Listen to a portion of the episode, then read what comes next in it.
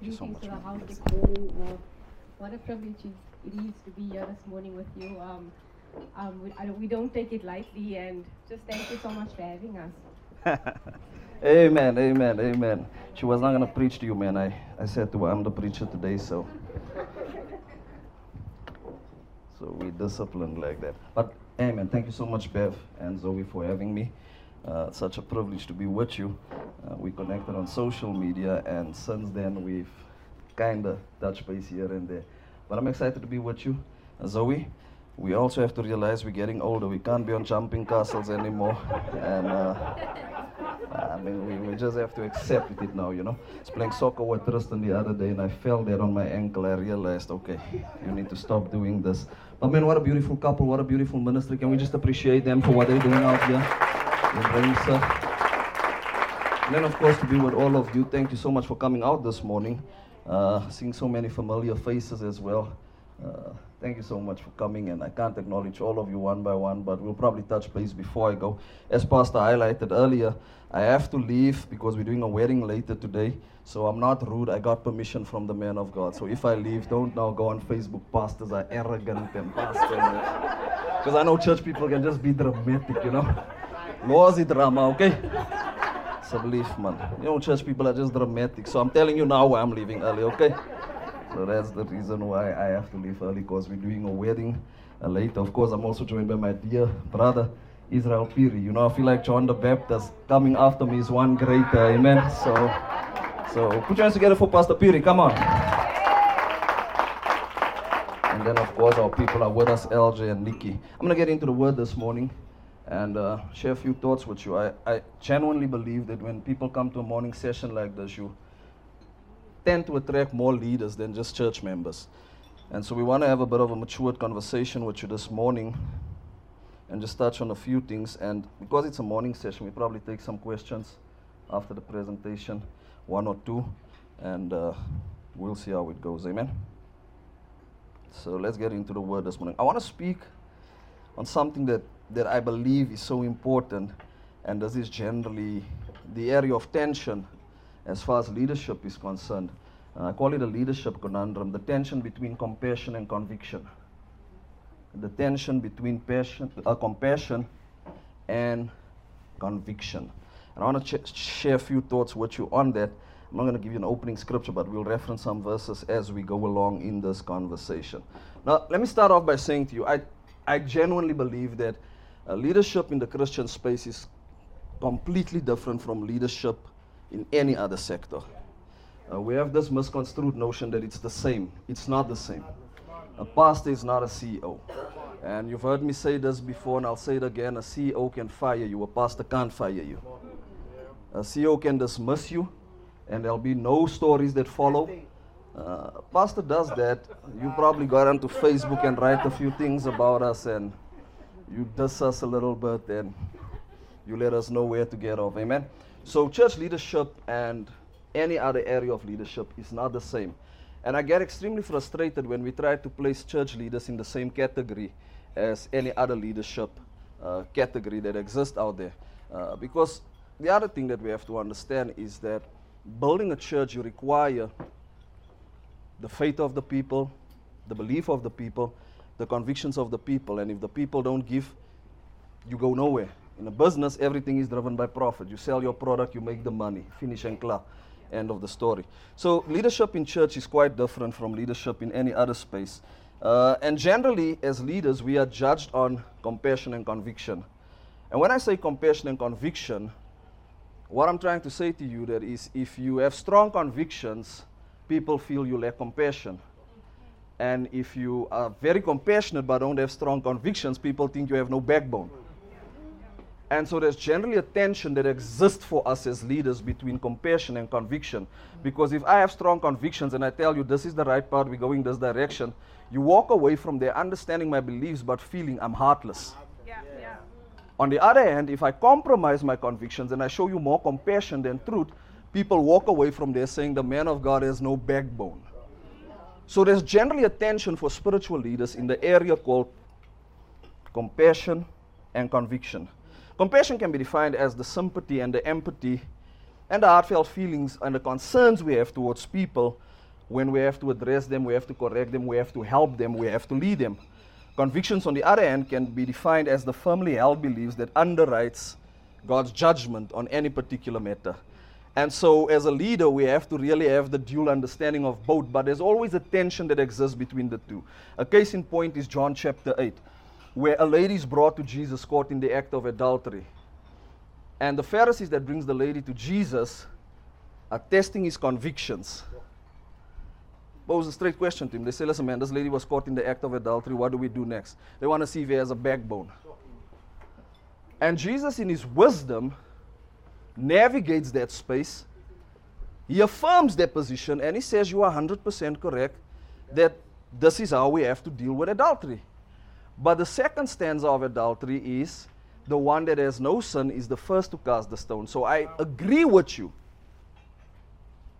So the one that has no sin, let him cast the first stone. And immediately all of them vacate the space.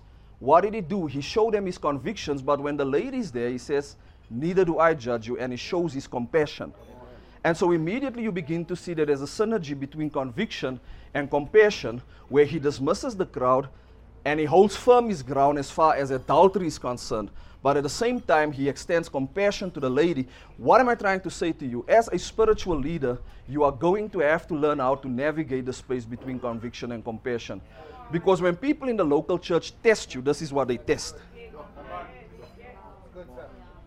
When people in the local church test you, this is what they test. They want to see if you have a backbone and they want to see if you have a heart. And when you look at life, it's sometimes very difficult for those two to go together. Because if I'm too strong, I'm not compassionate. If I'm too compassionate, I have no backbone. So, damned if I do, damned if I don't. And this creates an unhealthy tension. And this is generally where compromise enters the heart of a leader. And so we begin to negotiate people's destiny by trying to downplay one or the other. And this creates confusion in the church and it creates an unhealthy culture of ambiguity where we don't know where we are standing, where we don't know what direction we are headed. And so it's important that we navigate the space called the tension between compassion and conviction. And so the acid test for you as a spiritual leader is this area of tension. The acid test for you as a leader is this area the tension between conviction and compassion. And all your situations will be driven in this particular direction. There's not one matter you have to resolve as a leader that don't test both. Come on. He was talking about musicians earlier. Uh, a musician don't do his work, you have to fire him. But if you fire him, you are heartless. Uh, it's an area of tension. It's an area of tension. If somebody in church don't deliver, you have to remove them from leadership. But if you remove them, you are inconsiderate towards them. So leadership is a very difficult space to navigate because there's always a tension between conviction and compassion. And this tension can make or break you as a leader. It can make or break the ministry. So the question then is how do we navigate this space? First thing we have to understand is we have to learn to frame things correctly. Somebody say frame things correctly. We have to learn how to frame things correctly. When the enemy seeks to corrupt the church, he frames matters incorrectly. And when the premise is wrong, the conclusion and the outcome is always wrong. When the premise is wrong, the conclusion and the outcome is always wrong. We tend to address problems as leaders without framing the problem correctly. And so what happened is the outcome and the conclusion is wrong. Let me give you context. If people come to you, they generally come to you with an agenda. And their agenda determines or dictates how they frame the issue you have to address. And so what we do is we jump into the issue without drawing them out of the issue and framing things correctly. And so when the devil gets ready to set you up, the first thing that he does is he frames things incorrectly. And generally, when you sit in counseling sessions, we tend to counsel people out of the matter without first framing the matter correctly. So if the premise is wrong, the conclusion and the outcome is inevitably wrong. And so, one of the ways that we begin to navigate the space of conviction and compassion is we have to learn how to frame things correctly.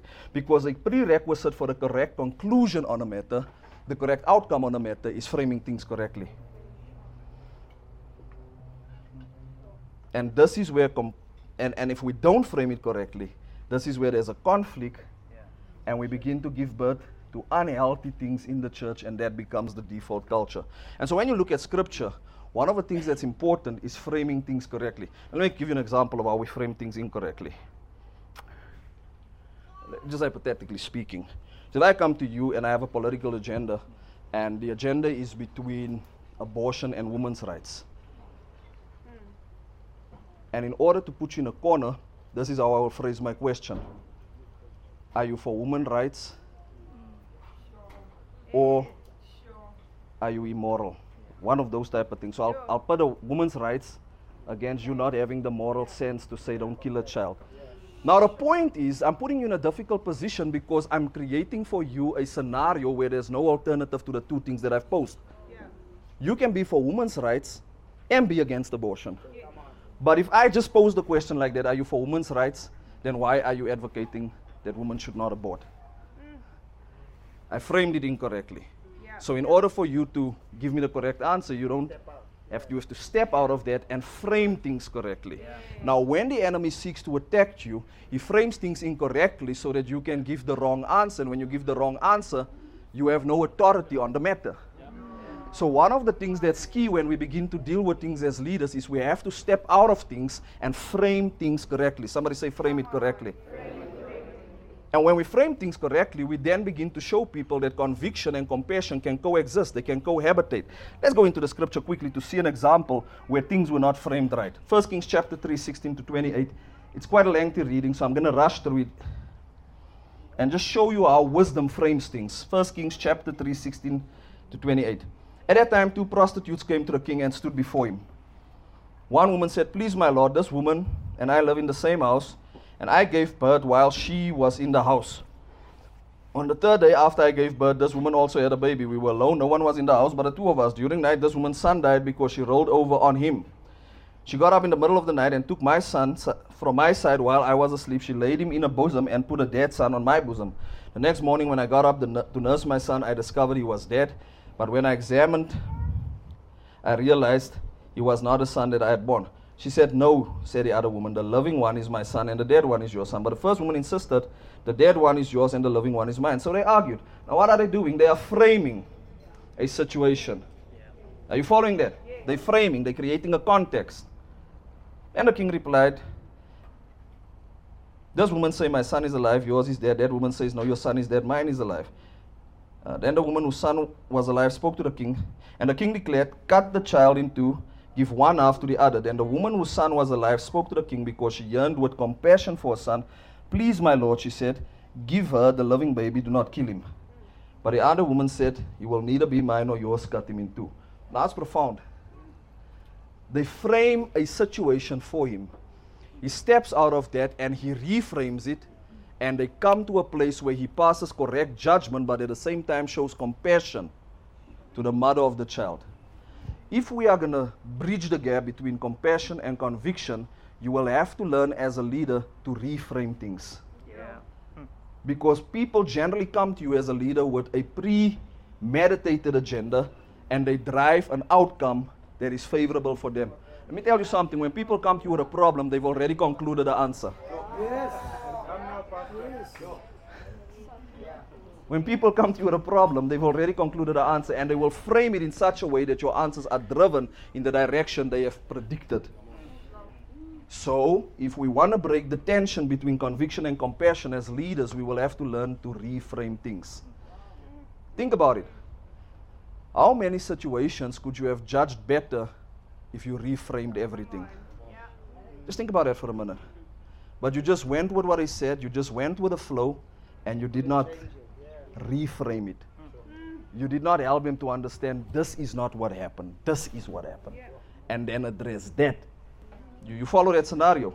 So, if we're going to get to a place where we break the tension between compassion and conviction, we have to learn to reframe things. Somebody say reframe. And you must become comfortable with reframing things. You must become comfortable with saying, No, that's not what I said. That's not what I meant. That's not what was implied. This is what was said. This is what was implied. And this is the direction we're going. There must be a level of comfort with that. So, as a leader, to break that tension, you have to learn to reframe things. Somebody say reframe. The second way that we begin to bridge the gap between compassion and conviction is we have to show the way without suppressing or eliminating options. We have to show the way without suppressing or eliminating options. One of the things that God is extremely good in is showing the way without suppressing options. Now, we have a gospel where people have no options. That's not a gospel. The strength of the gospel is in the multiple of options.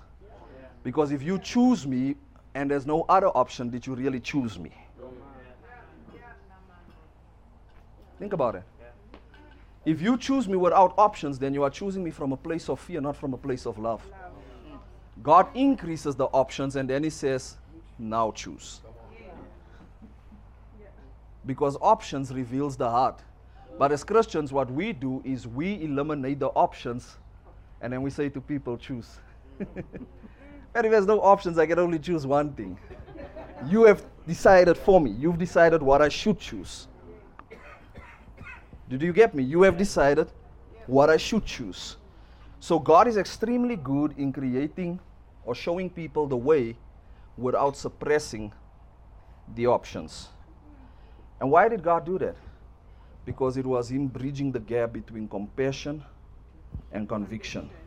Let's look at the scripture quickly Deuteronomy chapter 30, verse 15 to 19. Watch this now. As a crazy scripture, He says, Now listen. Today, I am giving you a choice between life and death. Why would God not remove death from the bill? I mean, that's a poor decision. Why would He keep it there? Why would He keep it there? Any logical person will understand you cannot offer people death, but He keeps it on the list. Today, I'm giving you a choice between life and death, between prosperity and disaster. For I command you this day to love the Lord your God and to keep his commands and decrees and regulations by walking in his ways. If you do this, you will live and multiply, and the Lord your God will bless you and the, and the land you are about to enter. But if your heart turns away and you refuse to listen, you are drawn to serve and worship other gods, then I want you to know that you will certainly be destroyed. You will not live a long and a good life in the land you are crossing over to the Jordan. Today I've given you choice, and that choice is life and death. Oh, how I desire that you would choose life. But it's your choice. That's profound. That's absolutely profound. Because in his convictions, he's giving them life. But in his compassion, he's giving them options. And so his convictions is life is better. Choose life. I believe this will work for you. This is the direction you must go. This is where my heart is for you. But then he pauses and he gives them compassion by elevating choice. One of the ways that you bridge the gap between compassion and conviction as a leader is you give people choices. Yeah. Even though you know what's better, you let them choose. Even though you know this is the best way, you let them choose. Even though you know that this is the direction they should go, you let them choose. You articulate and you communicate why you are saying this is the best, but you leave them to choose because it is the way you bridge the gap between conviction and compassion. Jesus exercised the same thing. John chapter 6, verse 60 to 67. Watch how Jesus operates.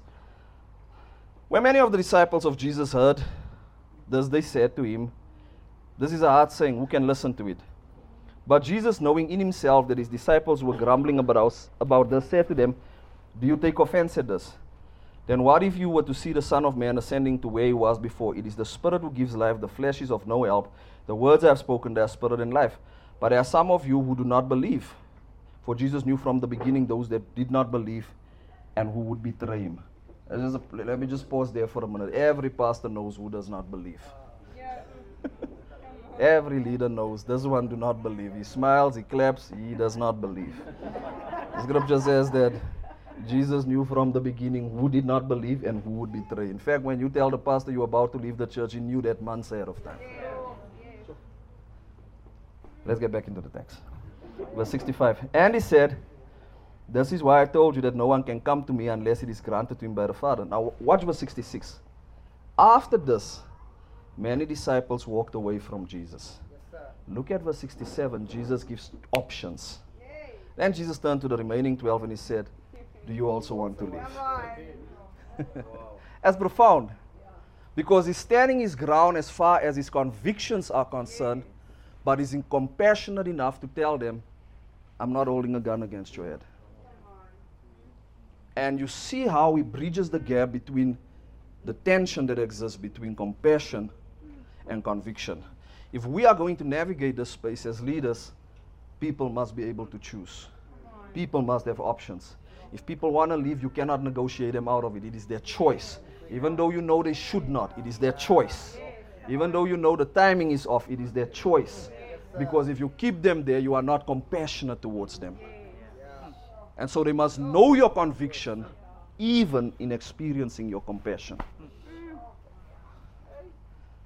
You cannot suppress choice. You cannot eliminate options. And any environment that eliminates options is a dangerous environment because it becomes cultish in its ways. And we are not birthing a cult, we are birthing faith communities where people have the freedom to choose. And I don't care how bad something is, God will always leave the bad option on the table. It tells you it's wedding, it tells you marriage is between a man and a woman, but choose ye this day. You, you follow me? You follow me? Politically, we'll never oppress people's choices. Never. He says, I want you to marry a woman. That's, that's, that's what it is. But choose ye this day and then live with the consequences. You, you following me? I want you to fight for your marriage. I want you to fight for your marriage, but choose ye this day and live with the consequences. Conviction and compassion. Number three, when we begin to break the tension between conviction and compassion, we must understand, we must read a situation before applying our dogma. And this is not compromise, this is wisdom. As leaders, we tend to throw the rule book at every situation without reading the situation in its proper context. And this can be dangerous because the situation always dictates the application of the principles. Are you with me? Now, now let me give you a situation. Let me give you an example quickly. Let's say I'm a parent. I'm a parent, and let's say my child is struggling to read. Now my beliefs are that he can't read because he's lazy. That's my beliefs. So every day I come down hard on this boy. You can't read because you're lazy. You can't read because you're lazy. My belief is that if he's not lazy, he'll be able to read. Finally, we consult with a child psychologist or child therapist, and the child therapist says, Your son has a learning disability. Now, what happened? My convictions were so strong that it eliminated compassion. Now, even though I believe he should not be lazy, I did not apply the rules contextually because it was not applicable in the way I was applying it. You catch me? Now, there's a problem with us as people. We are so strong on our convictions that we refuse to read situation. Hear me again. We are so strong on our convictions that we refuse to read situation. You pass down the robots, you think everybody that's standing at the robots is lazy.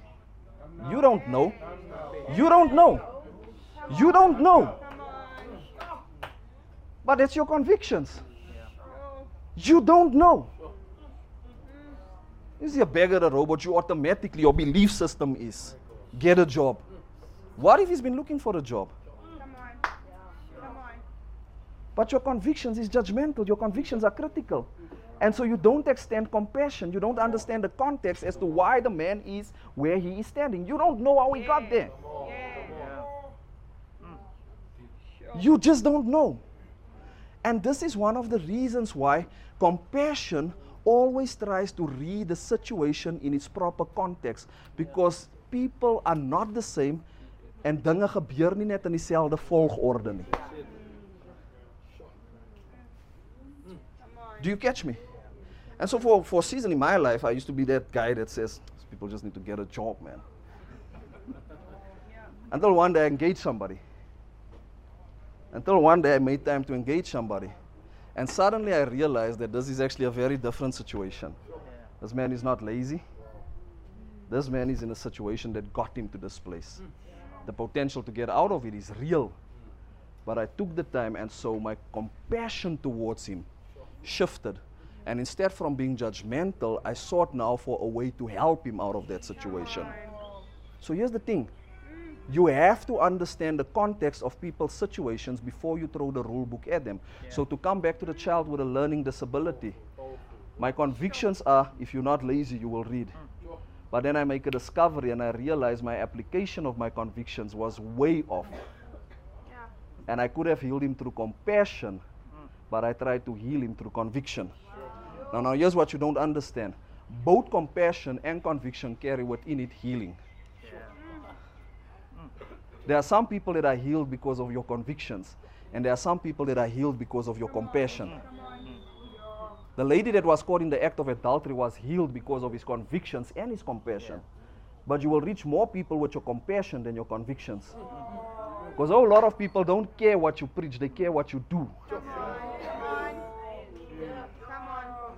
You think a sinner wants to debate the Trinity? You think a sinner wants to debate the end times? Do you think a sinner wants to debate is there still apostles in the church? Do you think a sinner wants to debate is the Holy Spirit still real? You think a sinner wants to discuss the afterlife? They're not about that life. But your compassion can save him. And so when we bridge the gap between compassion and conviction, we rescue more people. And so the lady caught in John chapter 8 in the act of adultery, Jesus rescues her with both. His convictions was, I won't let these people, his convictions was, go and sin no more. His compassion was, I will not stand by passively and let these people stone you. She experienced his beliefs, but she also experienced his compassion towards her. And she found healing. We are either strong on the one and weak on the other. And we have to fine tune it where we understand both. So you have to read situations because situation dictates the application of your convictions. Talk to me, somebody. You judge somebody because she's been through many divorces, but you don't understand that a woman is struggling with a soul tie and she keeps on choosing the same man.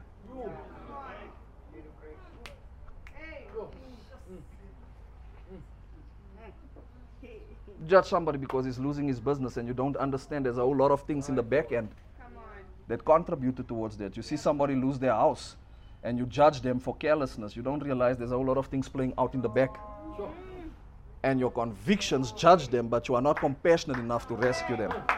And so we must learn that we have to understand and assess the situation before we throw the rule book. Uh, Apostle Paul captures it so eloquently in 1 Corinthians chapter 8.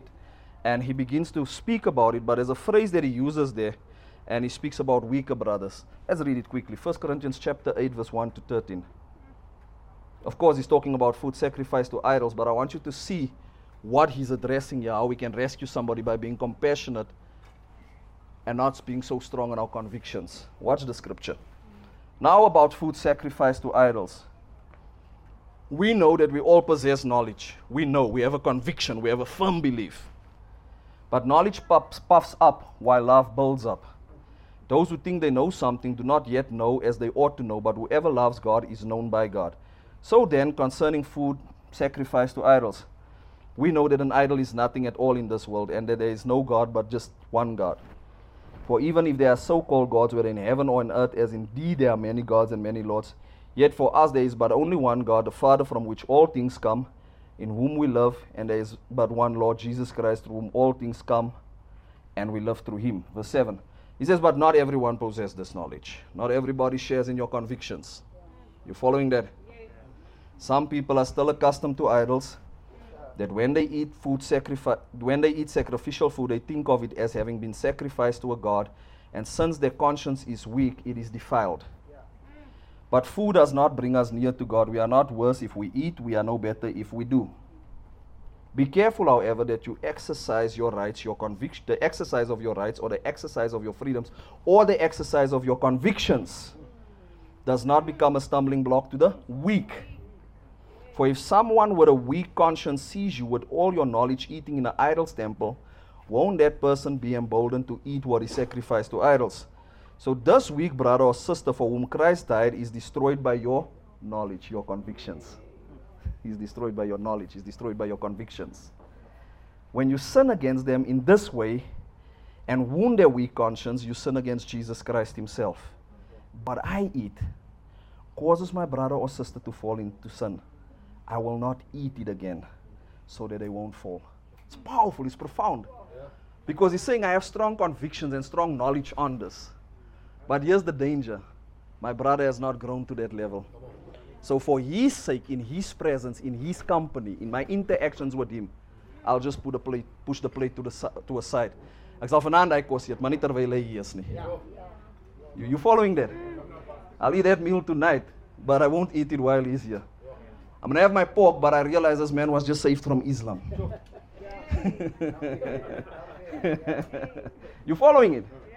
Oh, here's what we do as Christians. So, so, so let me use the example of food. So the Muslim becomes saved. Instead of allowing him to gradually win off the idea that pork is cursed, you now try to teach him why pork is good. Yeah. yeah. I'm, I'm just using the example of the scripture. Yes. So what he was saying is, let him run his race, man. He's not damned if he eats it. He's not damned if he does not eat it. Nothing changes as far as his faith and his convictions and his walk with God is concerned. So what he's saying is that you can save them through compassion, but you're trying to save them through conviction. So you must understand the situation.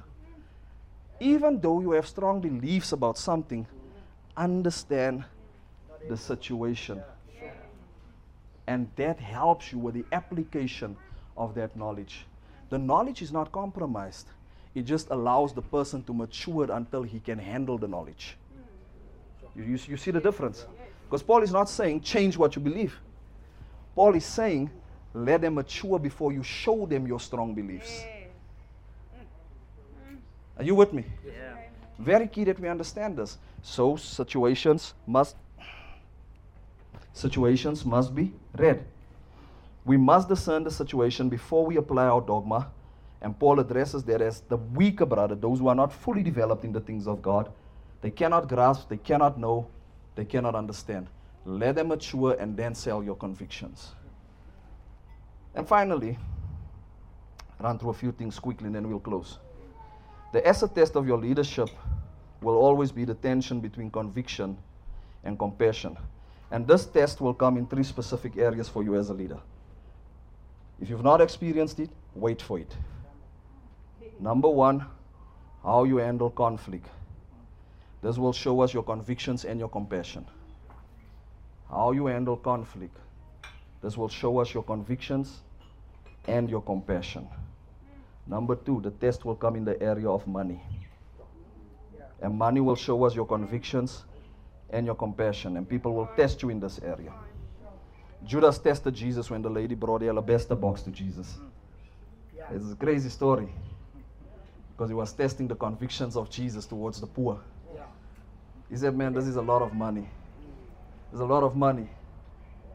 You're not compassionate about the poor. Mm-hmm. If you were a leader that's compassionate about poor people, you would not allow this woman to do this here today. If you were compassionate towards the poor. Mm.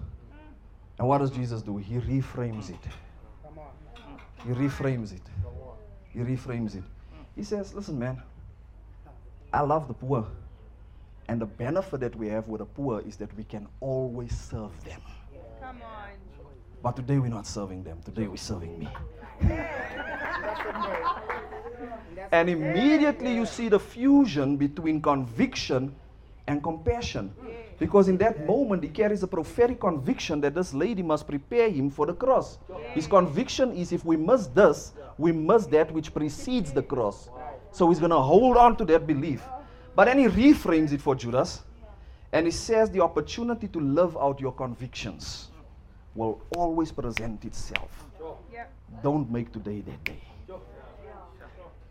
And we see in that area, in the area where they try to test his convictions on money and his compassion on money, he just numbs Judas. He just shuts the party down. He just drops the mic. profound, profound, profound moment. But what did he do? Our first point, he reframed Yeah. everything. Come on. Because if he answered Judas based on how he posed the question, he would fail. And everybody would judge him as a poor leader. Mm. He reframes it, creates the proper context, and he says, I'm compassionate towards the poor, but I'm convicted to receive this offering. Are you hearing me? It's profound. And so, in the area of money, people will always test that. When people bless you, the people will say you're doing nothing for the poor. When the church shows you kindness, the people will say, but you don't consider other families that are struggling in the church. It's a test. And it's in that moment where you have to preach both conviction and compassion. And then the third area is how you handle issues of morality. Can you show people the right way without coming across as heartless? Can you show people the right way without coming across as heartless? That's a crazy one. Can I tell you not to live together, but you still see that I love you? Can I tell you, you're an elder in the church, stop being drunk, but still show you I love you? Can I tell you that I'm going to have to sit you down from leadership because you're just not up to scratch, but still show you I love you as a person? And so you're going to have to constantly demonstrate where you stand morally from a place of conviction and a place of compassion. Mm. Can I love a homosexual but not compromise my convictions? And this is the problem sometimes, even when it comes to the LGBT agenda. We sell people our convictions without first trying to be a friend. You know, somebody asked me an interesting question once. Somebody asked me a very weird, interesting question. He says to me, Will you be friends with somebody that is a homosexual? So I asked him a question. I said, Why does his beliefs dictate our friendship? Simple question. Do I have to know what you believe before I befriend you? Do I have to know what you believe before I befriend you? Friendship is not built on theology. No, friendship is never built around theology. Friendship is built around connectivity. And even if we don't believe the same thing, if there's a place where we connect, there is our friendship. Now, here's the problem in church, we've trained people to assess people's beliefs before they be friends with them. And here's the thing sometimes when you lack compassion, God allows the same storm to visit your house to change you.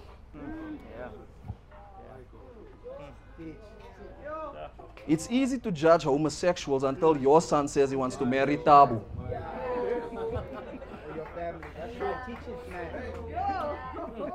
You, you, you get what I'm saying? Very easy. It's very easy to be mean. And I'm talking about being mean.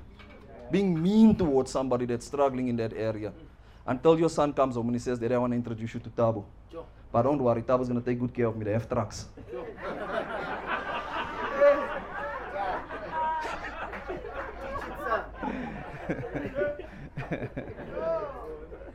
Here's my point. Here's my point. Can you maintain your convictions and still show compassion?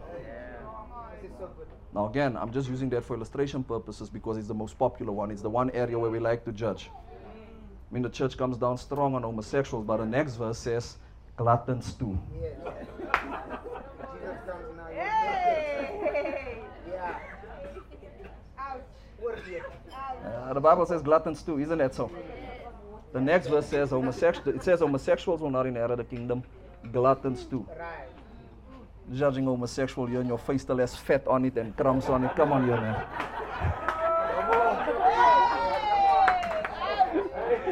Let's get back to the text. Let's get back to the text. but my point is, here's the point. I don't want you to miss it. I mean, it's a light-hearted moment. I don't want you to miss it. Can you maintain your convictions that God made us male and female, but love this person as a friend without always turning the gathering into a debate? There's a whole lot of pastors that I don't hang out with anymore because we can't just hang, we have to debate theology.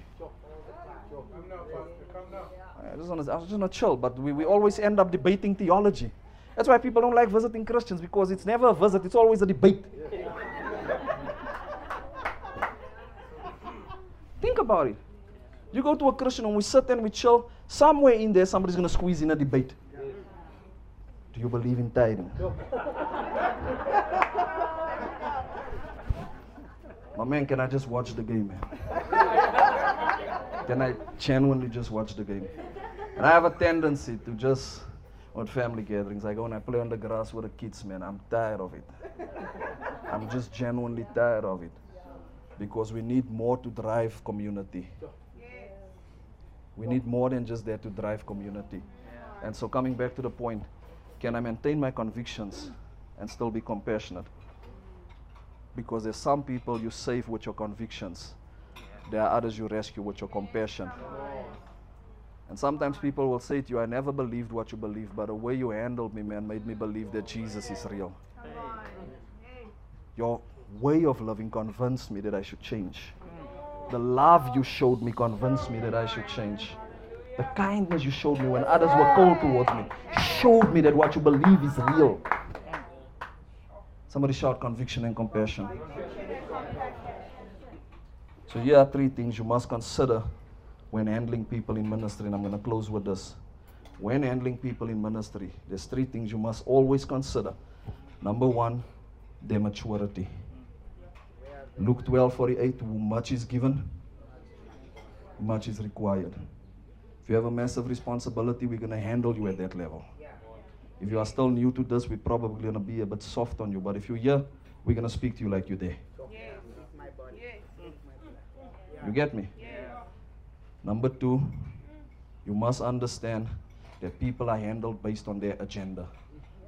Don't be so gullible to think that people never have an agenda. People always have an agenda. Good, bad, and ugly, but people always carry an agenda. Good, bad, or ugly, but people always have an agenda. Sometimes it's a good agenda, sometimes it's a bad agenda, sometimes it's an ugly agenda. But you handle people on the basis of their agenda. As leaders, we are so gullible, we think people approach us without an agenda. You need to wake up. People always approach you with an agenda. My son is 12 years old, he approaches me with an agenda. He never asks me something without an agenda. He never does something for me without an agenda. My daughter is five. She'll be six. She shows me kindness because she has an agenda. I mean, there's days where that girl is just so kind towards me, and then before the day is over, Daddy, will you buy me? a-" There's always an agenda. You handle people on the basis of their agenda. Jesus did that throughout Scripture. Throughout Scripture, He did that. Throughout Scripture, He handled people based on His agenda. The Bible says, and Jesus perceived in His heart what the Pharisees were trying and answer them accordingly. And Jesus knew what their thoughts was and answered them accordingly. And Jesus understood where they were coming from and answered them accordingly. And Jesus knew what their intentions was and left the place swiftly. You handle people on the basis of their agenda. And the powerful thing about an agenda is that it's sometimes on repeat because the same person carries the same agenda later on in life. And then finally, you handle people based on their position. If you're a leader in the church, we're going to handle you like a leader. Maturity and, and position are two different things. You need to understand that, right? You can be a leader and be immature. Yeah. But you handle people based on their position. You're an assistant pastor for crying out loud. We don't have to call you and ask you, Where are you? Come on. Yeah. You're on the board of elders. We don't have to ask you, Where were you? You carry a position with certain responsibilities. I can ask somebody that barely got saved the other week, Where are you? But you've been in this game long. We have to handle you accordingly. And this is why, as leaders, stop asking people that's been in the game so long where they are. They're revealing their agenda. They're simply revealing their agenda. You get what I'm saying? So you handle people based on their position. And that way you will never fail the test of conviction and compassion. God bless you. Thank you.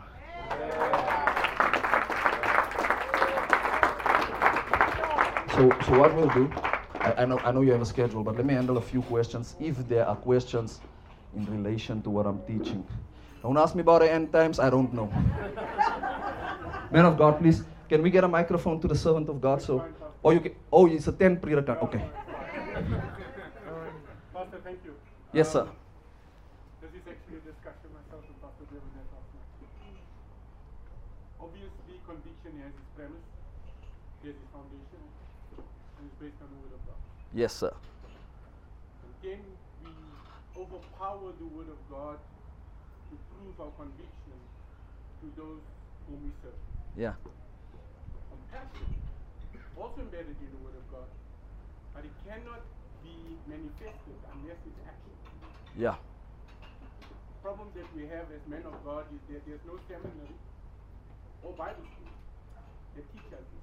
You need to register for the Telio School of Ministry. We actually do teach these things. Eh? Make sure you register for the Telio School of Ministry. I promise you, we have the content, there. The problem is with, with Bible schools, they don't teach the holistic ministry of a pastor. Hmm. And I think there's a lack of, in terms of men of God, in certain facets of the fivefold ministry. That's true. Okay. So your leadership is questioned because of the weaknesses that you show. But also because we take worldly examples and we try and bring that into the church. And what a lot of people don't understand is the church is not built against a secular model. Daniel's vision was that I saw a kingdom crushing all the kingdoms of this world because it does not find its orientation in the earth. It finds its orientation in God. So you are spot on with what you are saying. So, how, because as leaders, we repel more people than attracting them to the gospel because of the weaknesses that we have. And we tend to lean more to our convictions because we are men of God and we base our convictions biblically, whichever way you look at it. And, and, and here's the thing when we become overzealous with our conviction, we are no longer in the righteousness of Christ, we are in self righteousness. And, and there's a very thin line between the two. I've noticed people that are very, very strong on what they believe. They're not selling the righteousness of Christ, they're selling their own righteousness. And we are in Jesus Christ. We sell His righteousness. I got here by His grace, not by my works. I got here because He loved me. I'm- I got here because He saved me. I didn't get here because I'm a good man. I've worked hard all my life. I've done all. No, no, no. I didn't qualify the grace or the position. He qualified it. So you're 100% correct. And I think to, to just summarize what you are saying is that we're going to have to change the narrative. We will have to change the conversations. And you're right on the money, man. Thank you so much for that, that commentary. Sorry? Absolutely, man. That, that was an excellent contribution. Thank you so much, man of God. One more, two more. Don't think out something if you don't have a question. Well, man, let's put our hands together as the servant of God comes. Come on.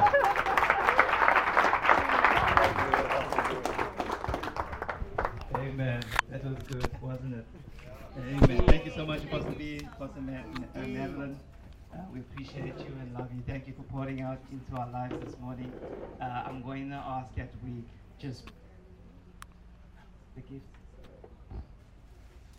Okay, I'll leave that to Fallon to sort out. She has. Yeah, yeah, she's sorting it out. she's sorting out. Fallon will sort it out.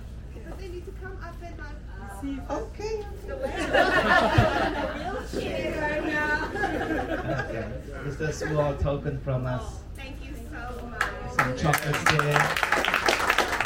Lovely serving of chocolates.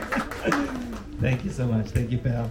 Um, is it fine if we break just for um, 10 minutes? Is that fine? 10 minutes? Is that okay? Yeah. Is that okay, family? Yes. You promise that when I call you back, I'll play a siren, you'll make your way back to, the, to your seats, and then I'll introduce our second speaker. Amen. Okay, you may make your way to the table. Thank you.